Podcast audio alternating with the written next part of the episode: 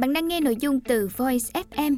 Hãy lên App Store tìm V O I Z và cài đặt ngay để tận hưởng hơn 10.000 nội dung chất lượng cao có bản quyền nhé.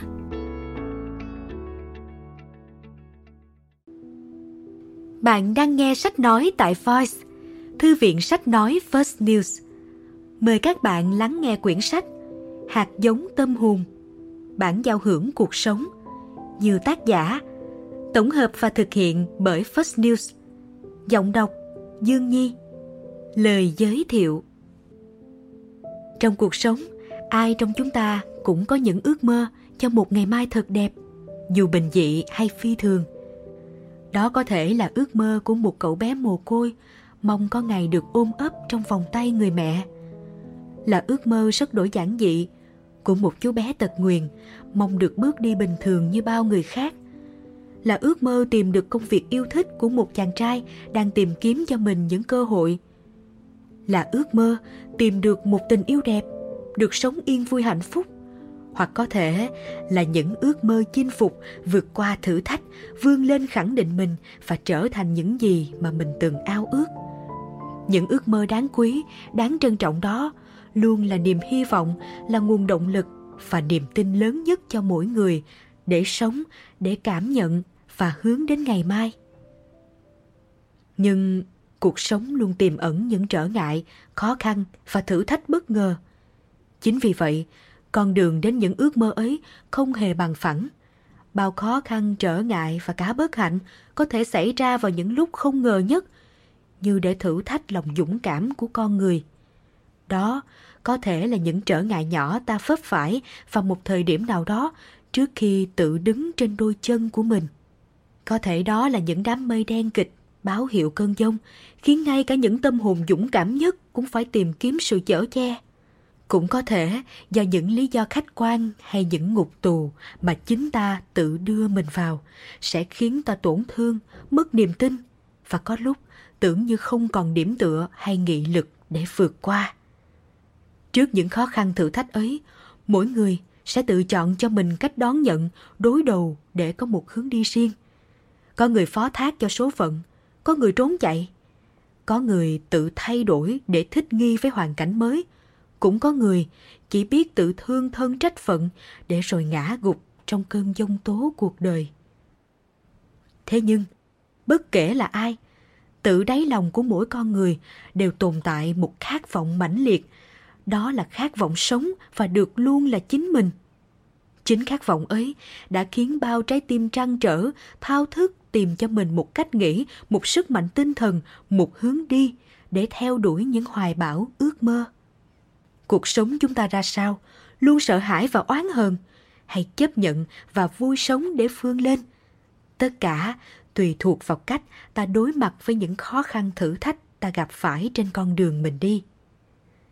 Hạt giống tâm hồn, bản giao hưởng cuộc sống, những câu chuyện truyền cảm hứng hay nhất – sẽ là người bạn đồng hành cùng bạn đọc vượt qua những khó khăn thử thách trong cuộc sống thường ngày như nỗi mất mát, nỗi đau và tổn thương tinh thần, mất niềm tin, bệnh tật, những thăng trầm trên bước đường theo đuổi ước mơ hay nỗ lực vươn lên cho cuộc sống tốt đẹp hơn. Sau 20 năm kể từ khi ra đời, Hạt giống tâm hồn đã trở thành một trong những bộ sách có giá trị được bạn đọc yêu thích nhất tại Việt Nam – hạt giống tâm hồn đã thực sự giúp thay đổi cuộc sống của rất nhiều người, truyền cảm hứng, niềm tin và giá trị sống đến cho nhiều bạn đọc Việt Nam. Qua những câu chuyện về những con người bình dị, bạn có thể bắt gặp câu chuyện của chính mình, của những người xung quanh hay của những người hoàn toàn xa lạ để suy ngẫm, chiêm nghiệm, khám phá và tìm thấy câu châm ngôn cuộc sống của mình. Chúng tôi hy vọng những câu chuyện này sẽ là động lực khuyến khích bạn đưa tay cho người khác cũng như mở rộng lòng với những ai cần chia sẻ nỗi đau. Hy vọng quyển sách sẽ mang đến cho bạn thêm niềm lạc quan, niềm tin và tình yêu cuộc sống để thấy mỗi trở ngại, thử thách trong cuộc sống cũng mang lại những giá trị riêng và bạn hoàn toàn có thể vượt qua chúng để tiếp tục mỉm cười và trân trọng những gì bạn đã và đang có. Những trang sách này chúng tôi xin gửi đến bạn đọc như một món quà tặng dành riêng cho tâm hồn. Mong rằng các bạn sẽ xem món quà này như một nguồn tiếp thêm sức mạnh, niềm tin và lòng dũng cảm như một lời nhắc nhở không ngừng rằng bạn luôn có đủ sức mạnh để vượt qua tất cả những thử thách trong đời và có thể chạm đến những ước mơ của mình cho dù cuộc sống có thế nào đi nữa. First News Hết phần lời giới thiệu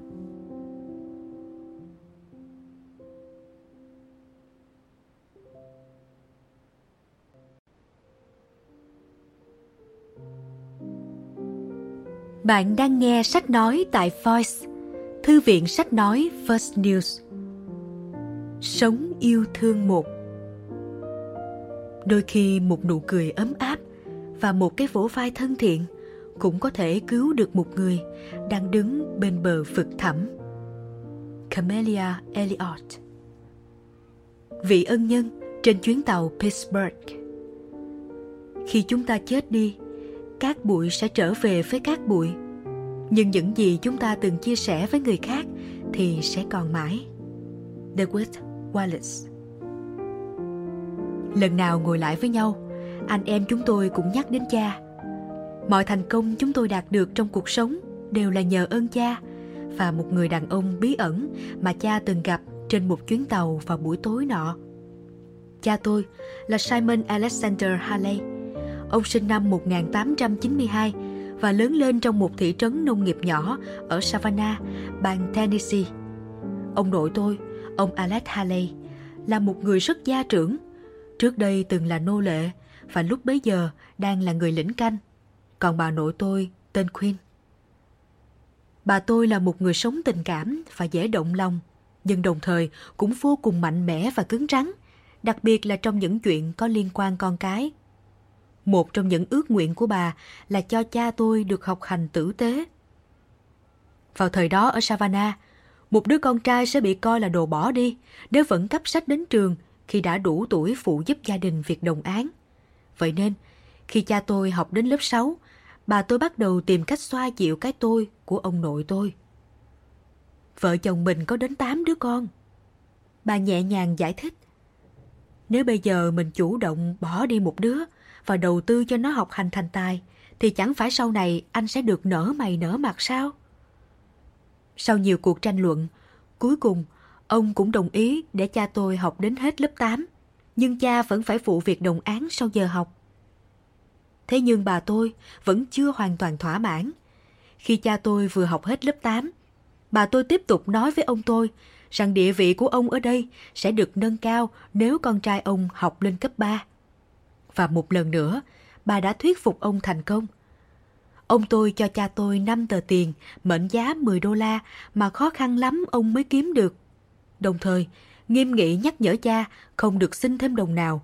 Sau đó, cho cha đi học trung học. Cha bắt đầu hành trình đến trường bằng xe ngựa, rồi sau đó chuyển sang tàu lửa. Chuyến tàu đầu tiên trong đời ông. Cuối cùng, cha cũng đến Jackson, bang Tennessee, và đăng ký học một lớp dự bị của Đại học Lan, ngôi trường dành cho người da màu có chương trình đào tạo đại học kéo dài 4 năm.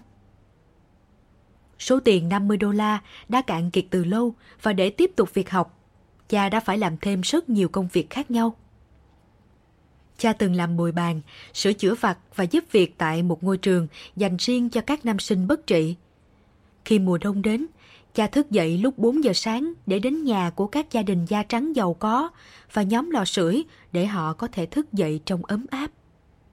Ngày đó, chàng thanh niên Simon nghèo khổ trở thành đề tài diễu cợt ở ký túc xá vì cha chỉ có độc một chiếc quần và một đôi giày. Chưa kể, mắt cha lúc nào cũng lờ đờ vì thiếu ngủ. Thầy cô và bạn bè trong trường không lạ gì với cảnh cha ngủ quên với quyển sách giáo khoa đặt trên đùi. Việc liên tục vất vả kiếm tiền khiến cha tôi phải trả giá. Kết quả học tập của cha bắt đầu giảm sút, nhưng cha vẫn cố gắng vượt qua và hoàn thành chương trình trung học phổ thông. Sau đó, cha ghi danh vào Đại học A&T ở Greensboro, North California. Tại đó, cha vẫn phải tiếp tục chật vật, vừa học vừa làm trong hai năm đầu. Vào một buổi chiều ảm đạm cuối năm hai đại học, thầy giáo gọi cha tôi đến văn phòng và thông báo cha đã thi trượt một môn, môn mà cha không đủ tiền mua giáo trình. Cảm giác thất bại nặng nề xâm chiếm lấy cha. Cha đã nỗ lực hết sức trong suốt những năm qua, Vậy mà giờ đây, công sức đó bỗng chốc tan thành mây khói. Có lẽ cha nên quay về nhà và chấp nhận thân phận nông dân của mình. Nhưng vài ngày sau đó, cha nhận được thư từ công ty Pullman thông báo ông là một trong 24 sinh viên da màu được chọn từ hàng trăm ứng viên để tham gia phục vụ trên các chuyến tàu lửa vào mùa hè. Cha ngất ngây sung sướng trước tin vui ấy. Đó thực sự là một cơ hội lớn. Ông nhanh chóng đến nhận việc và được phân công phục vụ trên chuyến tàu từ Buffalo đến Pittsburgh. Một ngày nọ, tiếng chuông gọi phục vụ vang lên lúc 2 giờ sáng. Cha tôi bật dậy, vội vã thay bộ đồng phục màu trắng rồi đi đến toa hành khách. Một vị khách có vẻ ngoài sang trọng nói rằng vợ chồng ông bị mất ngủ và yêu cầu hai ly sữa nóng. Một lát sau, cha trở lại với hai ly sữa và hai chiếc khăn ăn được đặt trên một chiếc khay bạc. Người đàn ông đưa cho vợ mình ly sữa qua tấm rèm của toa giường ngủ. Đoạn, ông nhấp một ngụm sữa và bắt chuyện với cha tôi. Theo quy định của công ty Pullman, nhân viên phục vụ không được trò chuyện với hành khách, chỉ trừ những câu như Vâng, thưa ngài, hay Không, thưa bà. Nhưng vị khách kia cứ liên tục hỏi chuyện cha. Thậm chí ông ấy còn theo cha tôi vào khu vực dành cho nhân viên phục vụ trên tàu. Quê cậu ở đâu nhỉ? Savannah, bang Tennessee, thưa ngài. Cậu giao tiếp khá trôi chảy đấy. Cảm ơn, thưa ngài. Trước đây cậu làm công việc gì? Tôi đang là sinh viên đại học A&T tại Greensboro, thưa ngài. Cha cảm thấy mình không nhất thiết phải đề cập đến việc bản thân đang định nghỉ học để về nhà làm nông. Vị khách nhìn cha một hồi lâu, sau đó chúc cha may mắn rồi quay lại buồn của mình. Sáng hôm sau, đoàn tàu vào đến ga Pittsburgh. Vào cái thời mà 50 xu đã là một số tiền boa hậu hĩnh, vị khách kia đã boa cho cha tôi hẳn 5 đô la và tất nhiên là cha vô cùng biết ơn ông ấy.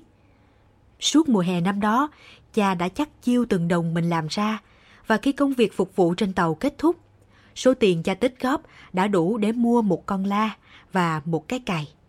Thế nhưng cha nhận ra, khoản tiết kiệm này cũng đủ để cha chi trả học phí thêm một học kỳ nữa tại trường A&T mà không cần phải làm thêm bất kỳ công việc nào. Cha cảm thấy mình xứng đáng được học ít nhất một học kỳ mà không phải làm thêm. Có như vậy thì cha mới có thể xác định được chính xác học lực của mình. Thế là cha quyết định quay lại Greensboro. Nhưng vừa trở về ký túc xá thì cha lại được mời lên phòng hiệu trưởng. Cha cảm thấy cực kỳ bất an khi ngồi trước người đàn ông quyền lực đó. sai bên này, thầy vừa nhận được một bức thư. Thầy hiệu trưởng nói. Vâng, thưa thầy. Hồi mùa hè, trò đã làm phục vụ tàu cho công ty Pullman đúng không? Và có phải trò đã mang sữa ấm đến cho một vị khách ngay giữa đêm? Đúng vậy, thưa thầy. Ồ, oh, vị khách ấy chính là ngài R.S.M. Boyce, nguyên giám đốc điều hành của công ty xuất bản Curtis, đơn vị xuất bản tờ The Saturday Evening Post nổi tiếng. Ông ấy đã nhận tài trợ 500 đô la cho chi phí ăn ở, học tập và sách vở của trò trong suốt năm học này. Cha tôi vô cùng ngỡ ngàng. Khoản trợ cấp bất ngờ không chỉ giúp cha hoàn thành chương trình học tại trường A&T, mà còn giúp cha tốt nghiệp thủ khoa. Với thành tích đó, cha đã giành được học bổng toàn phần của Đại học Cornell tại Ithaca, New York. Năm 1920, cha tôi kết hôn và chuyển đến Ithaca cùng mẹ tôi là Bretta.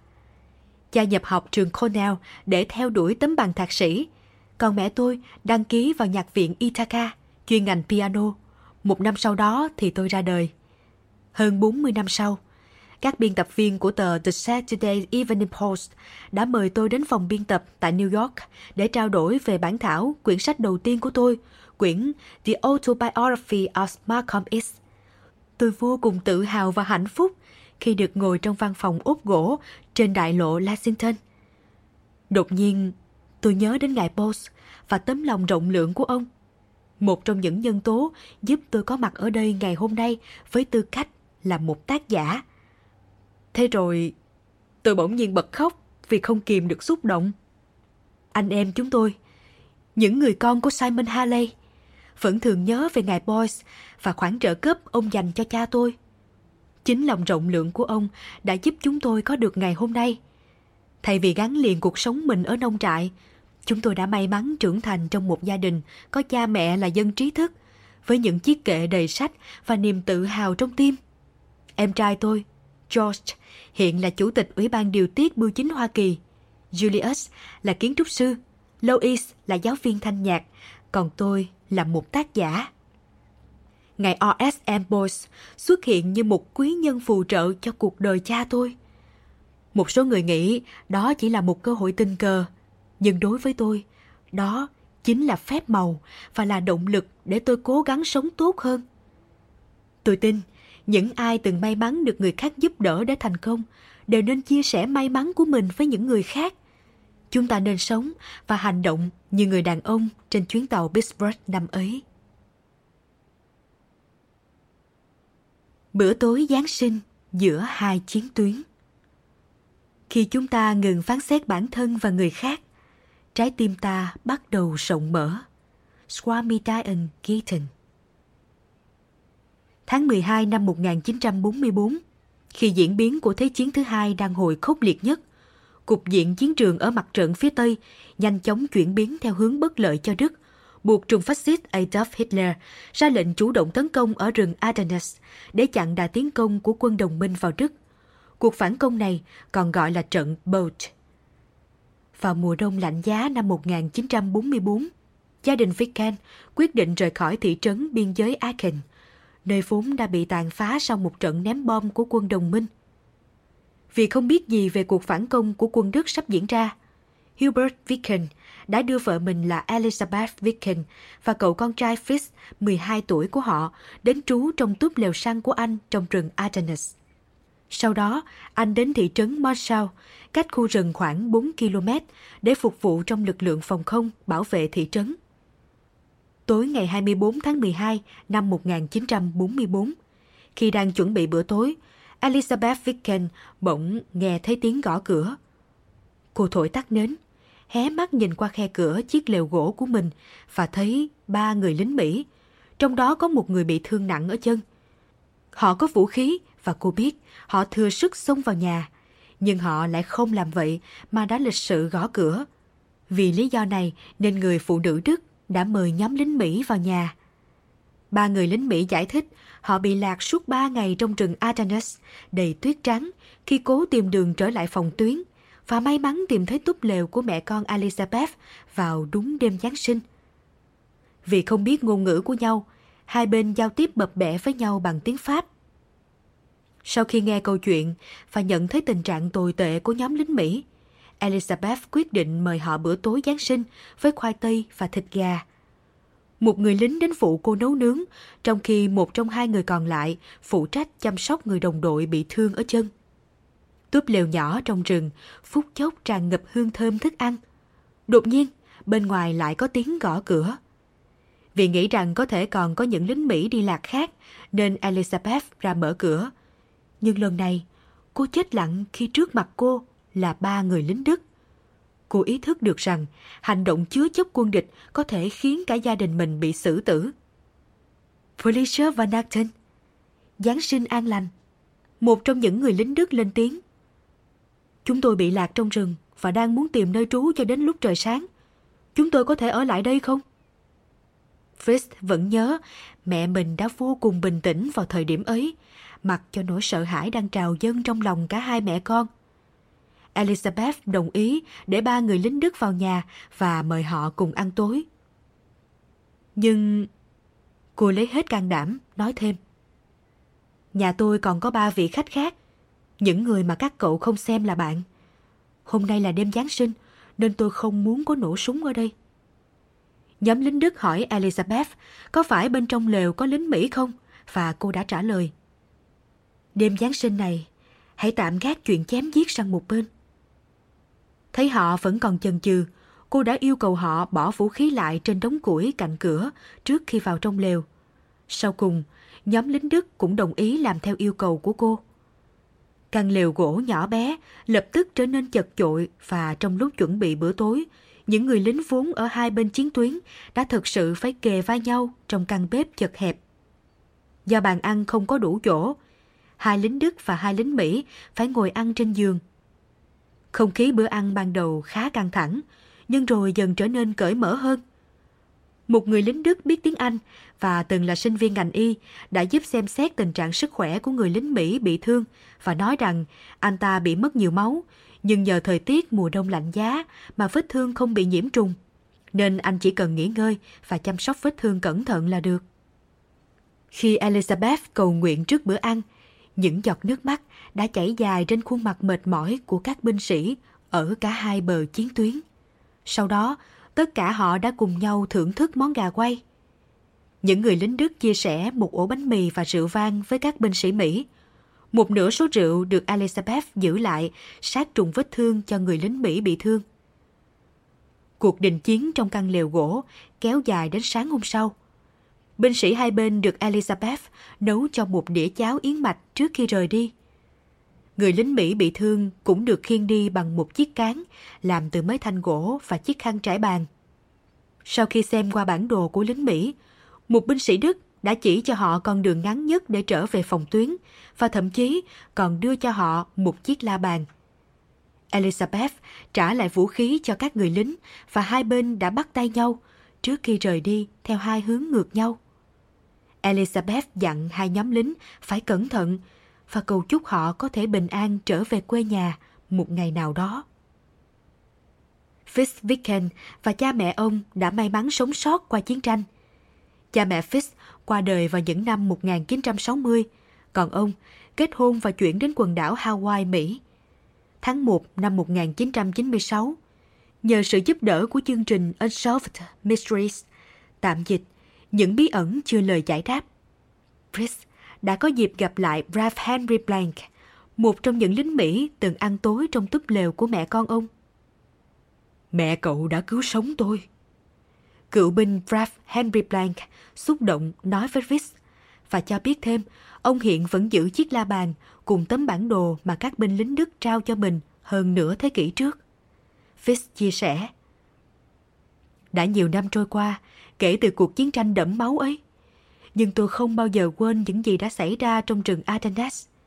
Dù chỉ có một mình, nhưng bằng trí thông minh và trực giác của mình, mẹ tôi đã ngăn chặn một vụ đổ máu hoàn toàn có thể xảy ra và chính sức mạnh ấy của mẹ đã dạy tôi ý nghĩa đích thực của câu nói trong Kinh Thánh. Thiện chí hướng đến mọi người. Mỗi chúng ta là một thực thể nhỏ bé trên địa cầu này. Sự tồn tại của chúng ta là có giới hạn – nhưng chúng ta có thể học cách chia sẻ tình yêu thương không giới hạn đến với nhiều người. David Coleman và Kevin Brandel Người bạn đặc biệt Để tận hưởng trọn vẹn giá trị của niềm vui, ta phải chia sẻ niềm vui đó với người khác. Mark Twain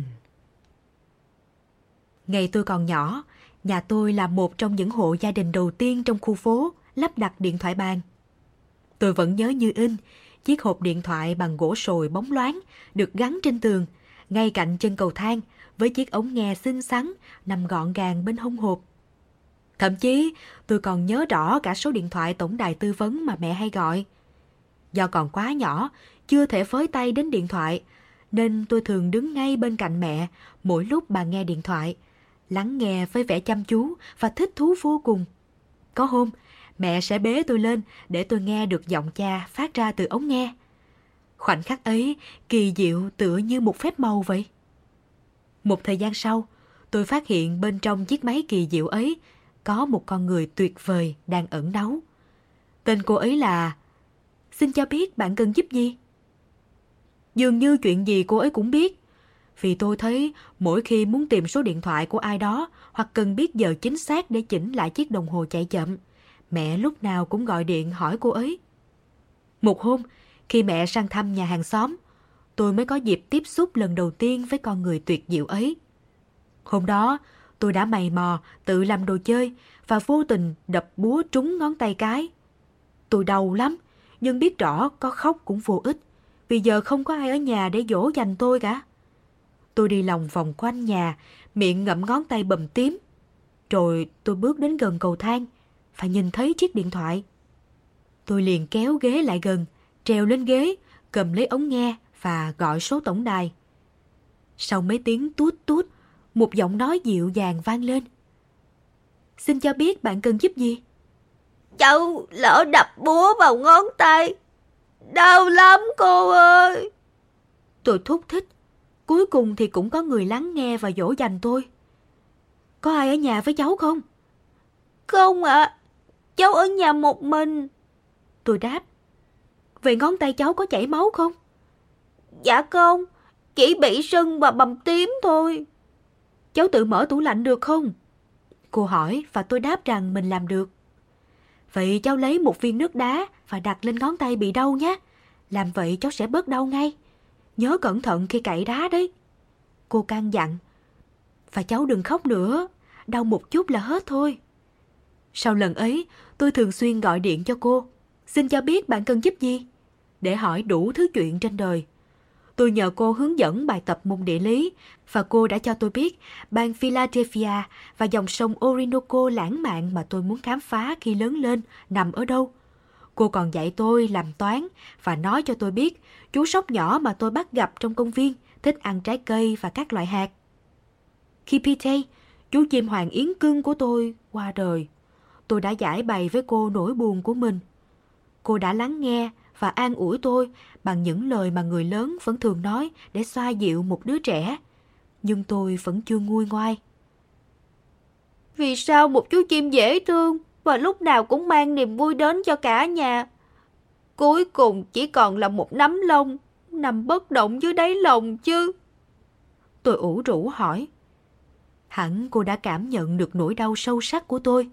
Vì vậy cô nhẹ nhàng nói. Thâu này, Cô tin rằng chú chim của cháu đã bay đến một thế giới khác và vẫn tiếp tục cất vang tiếng hót. Câu nói ấy của cô đã an ủi tôi rất nhiều.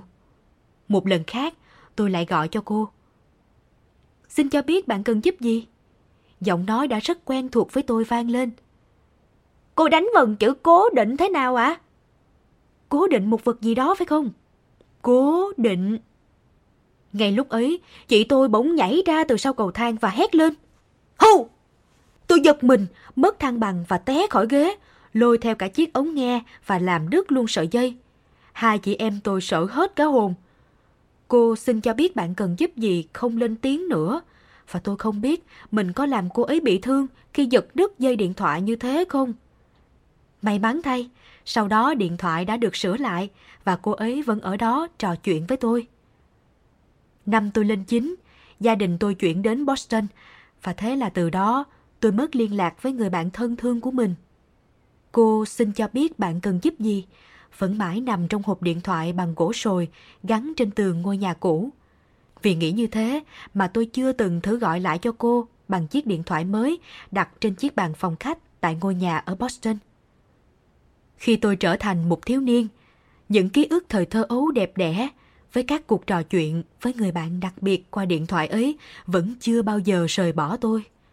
Mỗi khi cảm thấy nghi ngờ hoặc bối rối trước vấn đề nào đó, tôi lại nhớ đến cảm giác an tâm ngày xưa khi tôi biết mình có thể gọi cho cô xin cho biết bạn cần giúp gì bất cứ lúc nào tôi cần và nhận được ngay lời giải đáp chính xác. Tôi vẫn thấy xúc động khi nhớ đến thái độ nhẫn nại, thấu hiểu và ân cần của cô ấy cũng như thời gian cô đã dành để dỗ dành và tâm sự với một cậu nhóc xa lạ mà cô chưa từng gặp mặt. Vài năm sau đó, tôi bay đến bờ Tây học đại học. Máy bay đáp ở Seattle và tôi phải chờ khoảng nửa tiếng để nối chuyến bay. Rồi không hiểu vì lý do gì, tôi đã bất giác gọi vào số điện thoại tổng đài của thị trấn quê nhà và nói Làm ơn cho tôi xin hướng dẫn. Kỳ diệu thay, giọng nói nhỏ nhẹ dịu dàng và rất đổi quen thuộc ấy đã vang lên bên tai tôi. Xin cho biết bạn cần giúp gì? Tôi nói trong vô thức. Cô đánh vần chữ cố định thế nào ạ? À? Đầu dây bên kia im lặng một hồi khá lâu, rồi giọng nói dịu dàng ấy lại cất lên. Cô đoán là bây giờ ngón tay của cháu đã lành rồi nhỉ? Tôi cười to mừng rỡ. Ôi, đúng là cô rồi! Cháu vẫn luôn tự hỏi, không biết cô có biết rằng cô chính là một phần vô cùng quan trọng trong thời thơ ấu của cháu không? Cô cũng tự hỏi, không biết cháu có biết mình có ý nghĩa với cô thế nào không? Cô chưa từng được làm mẹ và vẫn luôn trông ngóng những cuộc gọi của cháu. Cô ngớ ngẩn ghê nhỉ? Tất nhiên là tôi thấy cô không hề ngớ ngẩn chút nào. Nhưng tôi không nói ra điều đó. Thay vào đó, tôi đã kể cho cô nghe về cuộc sống hiện tại của mình và hứa sẽ liên lạc với cô sau khi kết thúc học kỳ đầu tiên. Cô luôn đợi tin cháu. Khi cháu gọi đến tổng đài, cứ hỏi gặp cô Sally là được. Vậy là giờ đây, cô xin cho biết bạn cần giúp gì, đã có một cái tên hẳn hoi. Ba tháng sau, tôi gọi điện đến tổng đài tìm cô, thì nghe một giọng nói khác trả lời. Xin cho biết bạn cần giúp gì? Tôi đề nghị được nối máy với cô Sally. Anh là bạn của bà ấy à? Đầu dây bên kia hỏi tôi. Vâng, tôi là một người bạn cũ. Tôi rất tiếc phải báo cho anh tin này. Mấy năm qua, bà Sally chỉ làm việc bán thời gian vì đau ốm thường xuyên. Và bà ấy vừa qua đời cách nay 5 tuần. Tôi lặng người, nhưng trước khi tôi kịp gác máy, đầu dây bên kia vội nói tiếp. Xin chờ một chút, lúc nãy anh nói anh là Paul Villat, phải không? Đúng vậy. Bà Sally có để lại cho anh một lời nhắn. Lời nhắn gì thế? Tôi hỏi và lờ mờ đoán trước được câu trả lời. Tôi sẽ đọc nguyên văn lời bà ấy viết nhé. Nhắn với Paul rằng tôi đã đến một thế giới khác và vẫn tiếp tục dõi theo cậu ấy. Tôi cảm ơn cô và gác máy. Tôi biết rõ, cô Sally vẫn sẽ luôn ở bên tôi. Thế nhưng không hiểu sao, nước mắt tôi vẫn không thể ngừng rơi. Tình yêu thương và sự tử tế không bao giờ là lãng phí và luôn tạo nên sự khác biệt trong cuộc sống. Nó mang lại hạnh phúc cho cả người trao đi lẫn người nhận được. Barbara de Angelis Giải pháp yêu thương Bóng tối không thể đẩy lùi bóng tối. Chỉ có ánh sáng mới có thể đẩy lùi bóng tối. Thù hận không thể hóa giải được thù hận. Chỉ có tình yêu thương mới hóa giải được. Martin Luther King Jr. Đoàn tàu sầm sập lướt qua vùng ngoại ô thành phố Tokyo trong một chiều cuối xuân êm ả. Toa xe tôi ngồi hầu như vẫn còn trống, chỉ có vài cụ ông, cụ bà, mấy bà nội trợ với những chiếc giỏ đầy thức ăn mới từ chợ về, cùng lũ trẻ con chụm đầu vào nhau cười súc xích ở hàng ghế cuối. Tôi bâng quơ nhìn những ngôi nhà ảm đạm với hàng dậu phủ đầy bụi lướt qua hai bên đường. Chúng vẫn như thế từ bao nhiêu năm qua, không có gì thay đổi, cũng chẳng xuất hiện thêm một điểm nhấn nào để thu hút ánh nhìn của tôi. Khi con tàu lắc lư rồi dừng lại ở một ga nhỏ bên đường, cửa toa tàu đột ngột bật mở và một người đàn ông với mái đầu bù xù, đôi mắt đỏ ngầu hung dữ bước lên. Gã mặc bộ đồ màu xanh công nhân cáu bẩn, đôi giày thủng lỗ chỗ bết đầy bùn đất. Mùi rượu trên người gã tỏa ra nồng nặc, khiến ai nấy trên tàu đều bất giác nhăn mặt. Rồi bỗng nhiên, gã bắt đầu la lối mấy câu chửi rủa khó hiểu. Chưa hết, gã còn lão đảo rồi ngã nhào vào người phụ nữ đang bế con trên tay. Cú va chạm khiến cô ấy ngã chuối người vào hai ông bà cụ ngồi phía đối diện. Nhưng may mắn là đứa bé trên tay chị không hề hấn gì. Ông bà cụ vội đỡ chị dậy, rồi cả ba nhanh chóng di chuyển về phía cuối toa. Cả đàn ông định đưa tay chặn họ lại, nhưng may thay, họ đã kịp tránh đi. Việc này khiến người đàn ông say xỉn điên tiết. Gã liền đưa đôi tay to bè cháy nắng, chụp lấy chiếc cột kim loại nằm giữa toa xe và cố giật nó ra. Tôi thấy một bên bàn tay của gã đã bị xước một đường dài sướm máu. Đoàn tàu vẫn lao về phía trước. Lúc này, các hành khách trong toa đều đang hết sức bất bình và lo ngại trước nhân vật vừa xuất hiện. Không thể ngồi yên được nữa. Tôi đứng bật dậy. Thời điểm đó đã cách nay 20 năm. Khi ấy, tôi đang ở trong độ tuổi trẻ trung sung sức. Ba năm ròng tập luyện võ Aikido đã giúp tôi trở nên khỏe mạnh và rất dẻo dai. Nhưng ngoài sàn tập ra, tôi chưa từng tham gia bất kỳ trận ẩu đả nào. Là một môn đồ của võ thuật, chúng tôi được dạy rằng phải luôn biết kiềm chế bản thân, không bao giờ tham gia gây gỗ hay đánh nhau. Tôi vẫn nhớ lời thầy mình nhắc đi nhắc lại trong các buổi tập. Aikido là nghệ thuật của sự dung hòa. Ai có ý đi học võ để đánh nhau là đã làm mất đi sự dung hòa của mình với vũ trụ. Nếu các con muốn áp đảo kẻ khác nghĩa là con đã thất bại với chính mình. Chúng ta cần học cách giải quyết những mâu thuẫn, chứ không phải tạo ra xung đột. Tôi đã nghe lời thầy và cố gắng giữ bình tĩnh, không bao giờ để mình phải sử dụng đến sức mạnh của võ thuật. Đã rất nhiều lần, tôi phải cố gắng lắm mới dằn lòng được khi nghe mấy câu châm chọc, khiêu khích của những gã thô lỗ xuất hiện đầy rẫy quanh các ga tàu. Nếu bản thân là đối tượng bị khiêu khích, tôi còn có thể nhẫn nhịn được. Nhưng lần này thì khác. Mọi người ở đây đang gặp nguy hiểm. Nếu mình không hành động kịp thời, biết đâu sẽ có người bị thương. Tôi nhủ thầm. Thấy tôi lừ lừ tiến lại, gã say rượu biết mình sắp có dịp được trút giận, hắn gầm lên. À, ha, mày muốn gây sự với tao phải không? Tôi nắm lấy chiếc tay vịnh đang đung đưa theo chuyển động của con tàu và nhìn gã với vẻ kinh miệt lẫn ghê tởm. Với những gã say xỉn như thế này, tôi chẳng cần phải động tay động chân nhiều, cũng có thể hạ đo ván một cách dễ dàng. Nhưng tôi muốn đợi hắn ra đòn trước.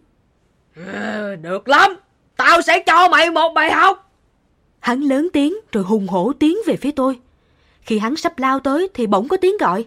Này anh bạn, Tôi vẫn nhớ rất rõ nét vui tươi, khỏe khoắn trong tiếng gọi ấy. Cứ như một tiếng reo vui khi ta tình cờ gặp lại một người bạn thân thiết đã thất lạc mấy năm trời. Gã say khựng lại. Tôi và mọi hành khách trên tàu đều quay lại phía phát ra tiếng gọi ấy. Đó là một ông lão có vóc dáng nhỏ nhắn nhưng rất quắc thước, dáng điệu khoan thai, thoải mái trong bộ trang phục kimono truyền thống. Ông không chú ý gì đến tôi, nhưng lại nháy mắt rất vui vẻ với gã say rượu kia, cứ như hai người họ là bạn bè thân thiết. Lại đây! Giọng ông lão nghe đanh gọn nhưng cũng rất nhẹ nhàng. Lại đây nói chuyện với tôi này. Ông khẽ phẩy tay. Người đàn ông say rượu quay về hướng phát ra tiếng nói, rồi chậm chậm bước đến chỗ ông cụ. Cứ như hắn đang bị kéo đi bởi một sợi dây vô hình nào đó. Hắn dừng chân trước mặt ông, rồi lại gầm lên trong tiếng sầm sập của bánh xe lửa nghiến trên đường ray. Ờ, mắc cái quái gì mà tôi phải nói chuyện với ông? Gã đang đứng xoay lưng lại với tôi, nhưng chỉ cần thấy khuỷu tay gã động đậy thì tôi sẽ lập tức hành động. Ông cụ kia vẫn rất tươi tỉnh, nháy mắt với gã say đang đứng trước mặt mình. Anh đã uống thứ gì vậy? Ông hỏi với vẻ quan tâm. Tôi đã uống rượu sake đấy. Chuyện đó thì liên quan gì đến ông, hả? Gã đàn ông thô lỗ đáp. Ồ, thật thế à? Ông cụ như reo lên. Anh biết không, tôi cũng thích uống rượu sake lắm. Chiều nào cũng thế. Tôi với bà nhà tôi lại hâm nóng một ít rượu sake, rồi cùng ngồi trên băng ghế gỗ ngoài vườn nhâm nhi. Chúng tôi ngắm mặt trời lặn và quan sát xem những hàng cây hồng của chúng tôi đã lớn đến đâu. Chính tay tôi đã trồng hàng hồng ấy đấy. Mùa đông vừa rồi, tôi còn thấy lo không biết chúng có sống qua được bão tuyết hay không. Nhưng mấy cái cây ấy đã mang lại kết quả vượt ngoài mong đợi. Chúng thật là dũng cảm, đặc biệt là khi đất vườn nhà chúng tôi khá nghèo nàn. Thật thú vị làm sao khi được ngồi nhấm nháp rượu sake như thế, ngay cả khi trời mưa. Ông cụ ngước nhìn gã say rượu, ánh mắt long lanh. Gương mặt gã say dịu đi khi nghe ông cụ nói. Nắm tay của gã dần buông lỏng. À, tôi cũng rất thích trồng hồng. Giọng hắn lạc đi. Thế ư? Ông cụ mỉm cười. Hôm nào thích thì anh cứ ghé nhà tôi. Tôi ờ, sẽ cho anh thấy vườn hồng nhà tôi đẹp như thế nào. Cơn giận dữ của gã say dường như đã dịu xuống. Thay vào đó là thái độ lúng túng của một cậu học trò lớn xác. Tôi chắc rằng anh cũng có một cô vợ rất tuyệt vời. Ông lão nhẹ nhàng nói tiếp. Không, đừng nhắc đến chuyện đó. Gã đàn ông đáp lại ngay tức thì. Vợ tôi mất rồi. Đột nhiên, hắn ôm mặt thổn thức, khóc như một đứa trẻ. Từ đằng sau, tôi có thể thấy đôi vai hắn rung lên, nhưng không phải vì con tàu đang lắc lư. Không còn vợ, không còn nhà, mà cũng chẳng có việc làm. Hắn gào to trong nước nở. Chẳng còn gì cả, mất hết rồi, trời ơi.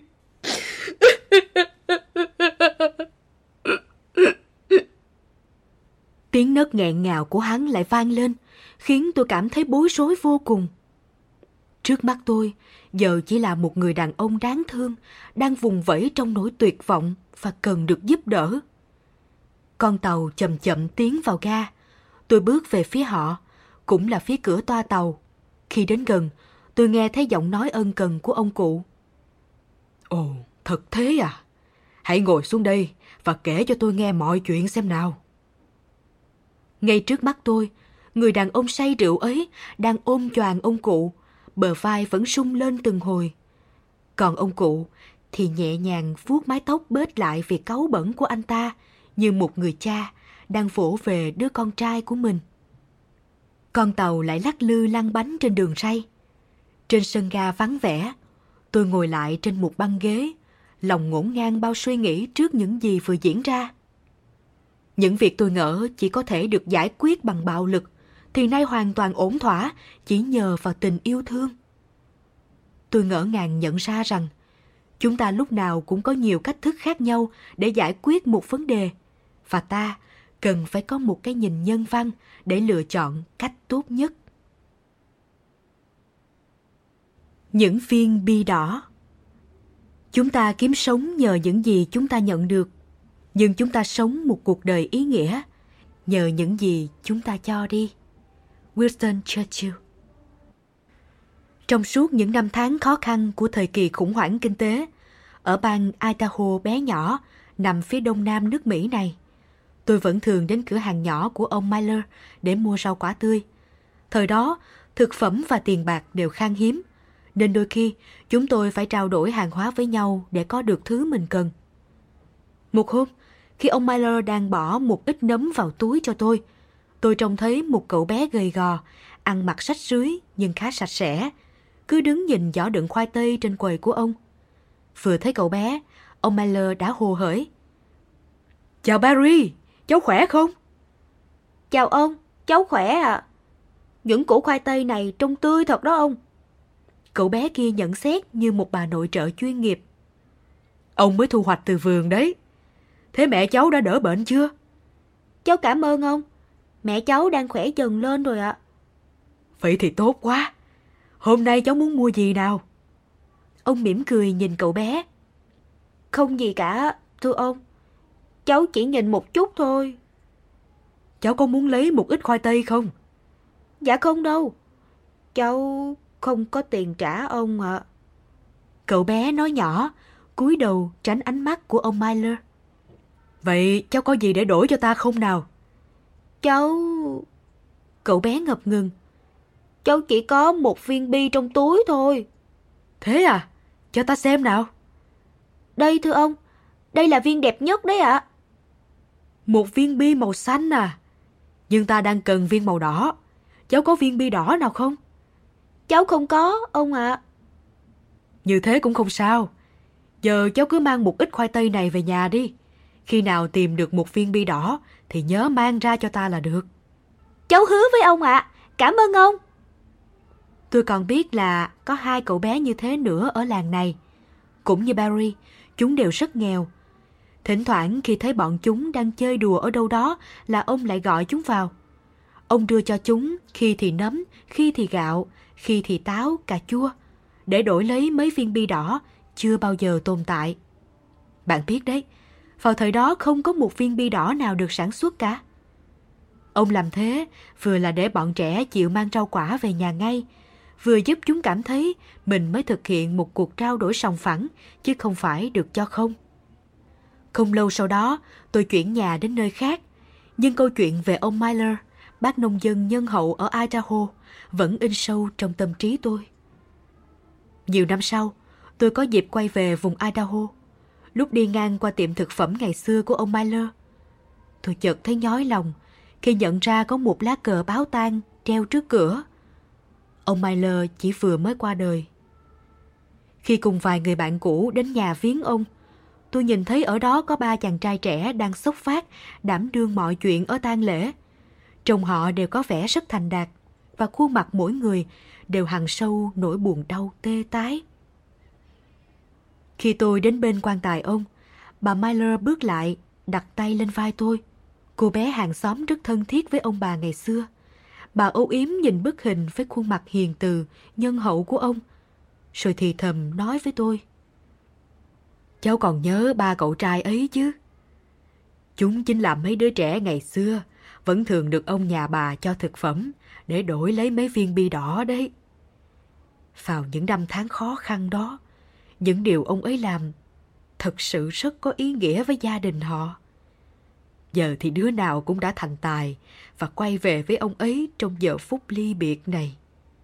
Cháu biết không, ông ấy luôn nghĩ mình là người giàu có nhất ở bang Idaho này. Nhờ mấy viên bi đỏ mà ông ấy đổi được với bọn nhóc đấy. Rất nhẹ nhàng, bà Myler nhấc bàn tay của ông lên. Được đặt gọn dưới đó là ba viên bi đỏ, trong veo, óng ánh. Người giàu có không phải là người sở hữu nhiều, mà là người cho đi nhiều. Eric Fromm Hành động giản đơn Mỗi người bạn là một món quà mà ta trao tặng cho chính mình. Robert Louis Stevenson một ngày nọ, khi đang rảo bộ từ trường về nhà, Mark trông thấy cậu bạn đi phía trước mình đột nhiên bị vấp ngã, làm chồng sách vở cậu ấy đang bê văng tứ tung xuống đất, cùng với vài bộ quần áo, một đôi găng tay, một chiếc máy tính nhỏ và vài thứ lặt vặt khác. Mark cúi xuống giúp cậu ấy nhặt lại các món đồ. Sau đó, Mark cũng đề nghị mang giúp cậu ấy một số thứ. Trên đường về, Mark được biết tên cậu bạn ấy là Bill. Cậu ấy thích các trò chơi video, bóng đá và môn lịch sử. Mark cũng biết thêm rằng cậu ấy đang gặp nhiều khó khăn trong vài môn học và gần đây nhất, cậu ấy đang phải vật lộn với nỗi đau khi bất ngờ bị cô bạn gái mà cậu đã thương yêu suốt 3 năm qua nói lời chia tay. Sau lần trò chuyện đó, Mark và Bill thường xuyên hẹn nhau cùng ăn trưa tại căng tin trường. Trong những năm tiếp theo ở trường trung học, họ vẫn thường xuyên giữ liên lạc và trò chuyện cùng nhau. Rồi năm cuối trung học mà cả bọn chờ đợi từ lâu cũng đến. Ba tuần trước lễ tốt nghiệp, Bill bỗng hỏi Mark xem liệu họ có thể gặp nhau trò chuyện được không. Mark đồng ý và họ đã hẹn gặp nhau tại một tiệm cà phê gần trường. Trong cuộc trò chuyện, Bill nhắc Mark nhớ lại cái ngày họ gặp nhau lần đầu. Cậu có bao giờ tự hỏi vì sao vào hôm đó mình lại mang nhiều đồ về nhà như vậy không? Bill hỏi. Cậu biết không, chiều đó mình đã dọn sạch ngăn tủ vì mình không muốn để rác bẩn lại cho người khác. Lúc đó mình đang rất tuyệt vọng vì mối tình đầu tan vỡ. Trước đó, mình đã mua được gần 30 viên thuốc ngủ ở các hiệu thuốc khác nhau và định về nhà tự kết liễu đời mình. Nhưng khi tình cờ gặp cậu, rồi cùng trò chuyện và cười đùa vui vẻ với cậu, mình nhận ra rằng nếu chấm dứt cuộc đời tại đây, mình sẽ tiếc lắm những khoảnh khắc vui tươi ấy và có thể là cả quãng thời gian sau này nữa. Cậu thấy đấy, vào ngày hôm đó, cậu đã không chỉ nhặt hộ mình mấy quyển sách, mà cậu đã làm được hơn thế rất nhiều. Cậu đã cứu sống mình.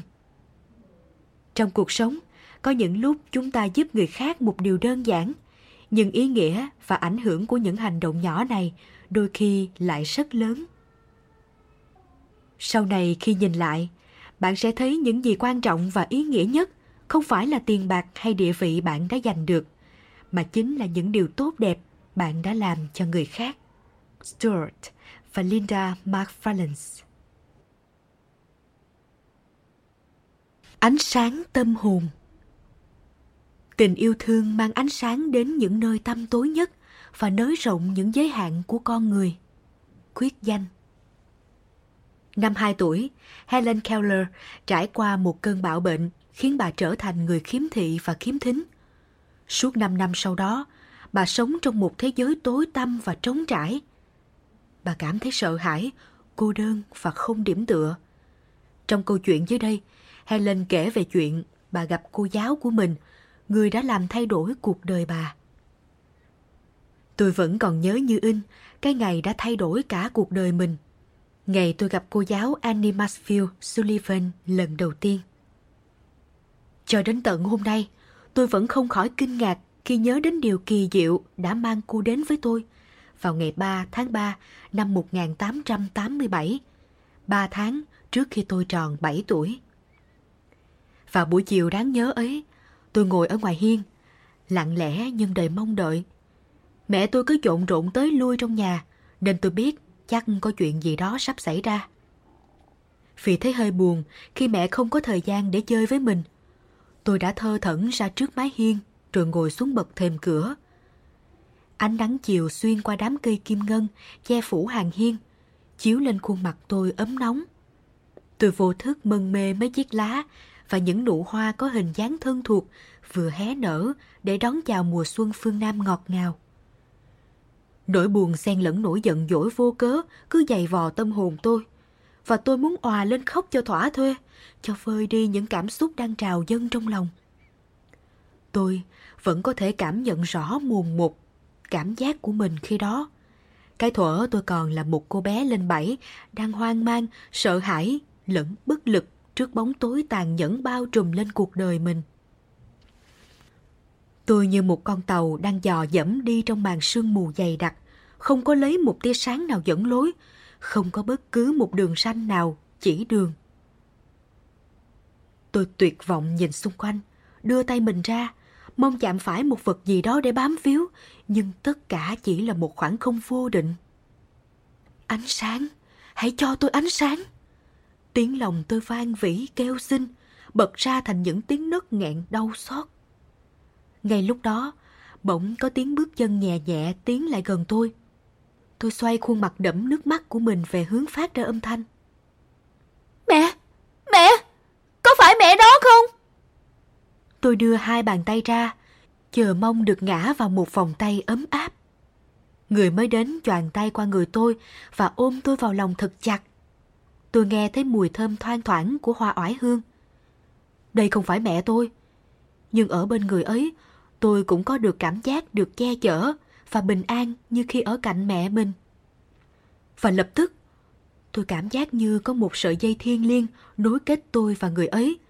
Linh cảm mách bảo với tôi rằng người ấy đến đây là để giúp tôi và hơn tất cả là để yêu thương tôi. Người ấy chính là cô giáo của tôi, của Annie Maxfield Sullivan. Người duy nhất đồng ý đến trang trại xa xôi này để dạy học cho tôi theo đề nghị khẩn thiết của mẹ. Buổi sáng hôm đó, cô giáo đã dẫn tôi vào phòng học và tặng tôi con búp bê nhỏ. Cô nói đó là món quà mà những học sinh khiếm thị tại trường Baskins, nơi cô làm việc, đã gửi đến cho tôi. Sau khi tôi chơi với món quà được một lát, cô Sullivan chậm rãi viết vào bàn tay tôi chữ búp bê. Ngay lập tức, tôi cảm thấy thích thú với trò chơi mới của cô. Bắt chước theo cô, tôi cũng cố viết lại cho thật giống. Đó cũng chính là từ đầu tiên tôi tập viết trong đời. Khi cùng cô chơi trò chơi này, tôi không hề biết rằng mình đang học chữ. Thậm chí tôi còn không biết chữ cái có tồn tại. Tôi chỉ đơn giản bắt chước theo cô bằng những ngón tay. Thế nhưng, học cách phân biệt đồ vật lại không dễ dàng như tôi tưởng. Tôi không biết được hoa oải hương có màu tím, còn hoa kim ngân thì lại có màu vàng.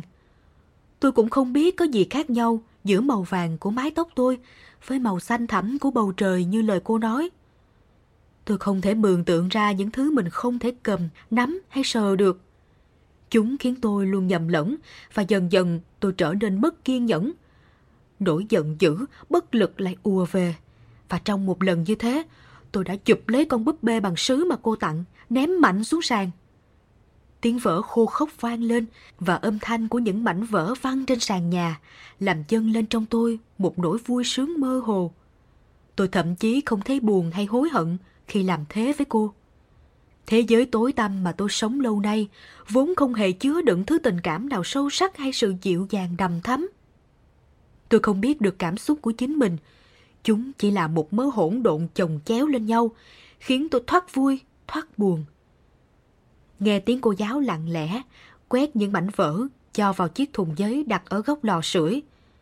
Tôi chợt cảm thấy hài lòng lẫn hả hê, như thể mình vừa đập vỡ được nỗi khó chịu tích tụ trong lòng. Tôi cứ ngỡ cô sẽ giận dữ la mắng, và như thế chỉ càng khiến tôi trở nên nổi loạn. Nhưng không. Cô chỉ nhẹ nhàng đội mũ cho tôi, và tôi biết rằng mình sắp được ra sân đón ánh mặt trời ấm áp. Cơn tức giận lập tức tan biến và tôi thấy lòng mình dịu xuống khi nắm lấy bàn tay cô. Chúng tôi đi dọc theo con đường thơm ngát mùi hương của hoa kim ngân. Có ai đó đang tưới cây ngoài vườn và cô đã viết vào lòng bàn tay tôi chữ nước. Và rồi đặt tay tôi dưới vòi nước đang chảy. Tôi thích thú vô cùng khi cảm nhận được dòng chảy mát lạnh luồn qua kẻ tay mình, miệng lẩm nhẩm đánh vần từ mà cô vừa chỉ. Dòng nước tưới mát bàn tay tôi, cũng tưới mát cho khu vườn nhỏ nơi tôi đang đứng. Một cơn gió nhẹ thoảng qua, mang theo làn hương dịu dàng của hoa, của lá, của những thứ trái cây vừa chín tới.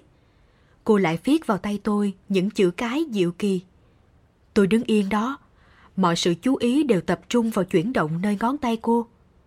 Cả ngày hôm đó, cô đã kiên trì giúp tôi phân biệt những sự vật xung quanh mình bằng cách lặp đi lặp lại những cái tên, trong khi tôi cố cảm nhận chúng bằng những giác quan khác của mình thay vì thị giác. Cảm giác xúc động chợt lan tỏa trong tâm hồn tôi, càng lúc càng mãnh liệt như những đợt sóng, làm bừng dậy trong tôi một thứ ánh sáng dịu kỳ. Những cảm xúc mơ hồ chồng chéo trong lòng tôi dần trở nên sáng tỏ hơn. Những chữ cái lộn xộn dần dần được sắp xếp lại trật tự hơn. Những điều đó đã thắp sáng trong tôi một niềm hy vọng lớn lao và cả cảm giác thích thú. Giờ đây, tôi đã được tự do, thoát khỏi bóng đêm vẫn hằng kìm giữ mình. Đương nhiên, những rào cản vẫn còn đó, đây là sự thật. Nhưng tôi cũng biết những rào cản ấy sớm muộn gì rồi cũng sẽ bị dỡ bỏ. Khi chúng tôi trở về nhà, mỗi vật tôi chạm vào đều bừng lên một sức sống mới. Chúng không còn là những vật vô tri vô giác nữa. Chúng cũng có tâm hồn, vì mọi thứ đều có một cái tên cho riêng mình. Khi vào đến cửa, tôi nhớ lại con búp bê đã bị tôi làm vỡ. Tôi tìm đường đến bên lò sưởi và nhặt những mảnh sứ vỡ lên. Tôi cố gắng một cách vô vọng để ghép chúng lại với nhau. Đôi mắt ướt đẫm vì cảm giác ân hận, xót xa. Ngày hôm đó, tôi đã học được rất nhiều từ mới. Tôi cũng không nhớ hết được mọi từ mình học được hôm đó. Nhưng chính những con chữ giản đơn ấy, mẹ, chị, cô giáo, đã thắp sáng trong tôi hy vọng. Thật khó tìm thấy một đứa trẻ 7 tuổi nào hạnh phúc hơn tôi vào buổi tối hôm đó, khi tôi nằm trên chiếc giường nhỏ với niềm vui tràn ngập trong lòng. Lần đầu tiên trong đời, giữa bóng tối miên man bao trùm lấy mình, tôi đã biết mong mỏi ngày mới đến. Bạn không thể chạm vào tình yêu thương, nhưng có thể cảm nhận sự ngọt ngào của nó chảy tràn trong mọi vật. Helen Keller Hết phần Sống yêu thương một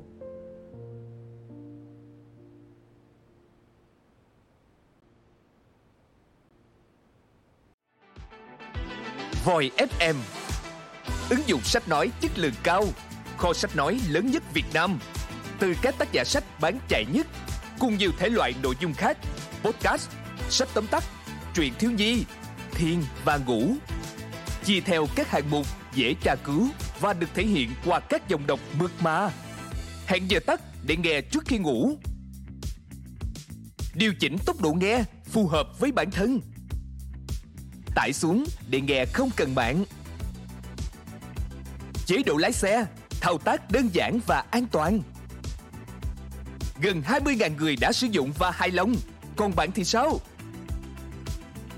Tải ứng dụng Voi FM trên App Store hoặc Google Play để được nghe thử miễn phí ngay hôm nay. Voi FM, lắng nghe mọi lúc, bên bạn mọi nơi.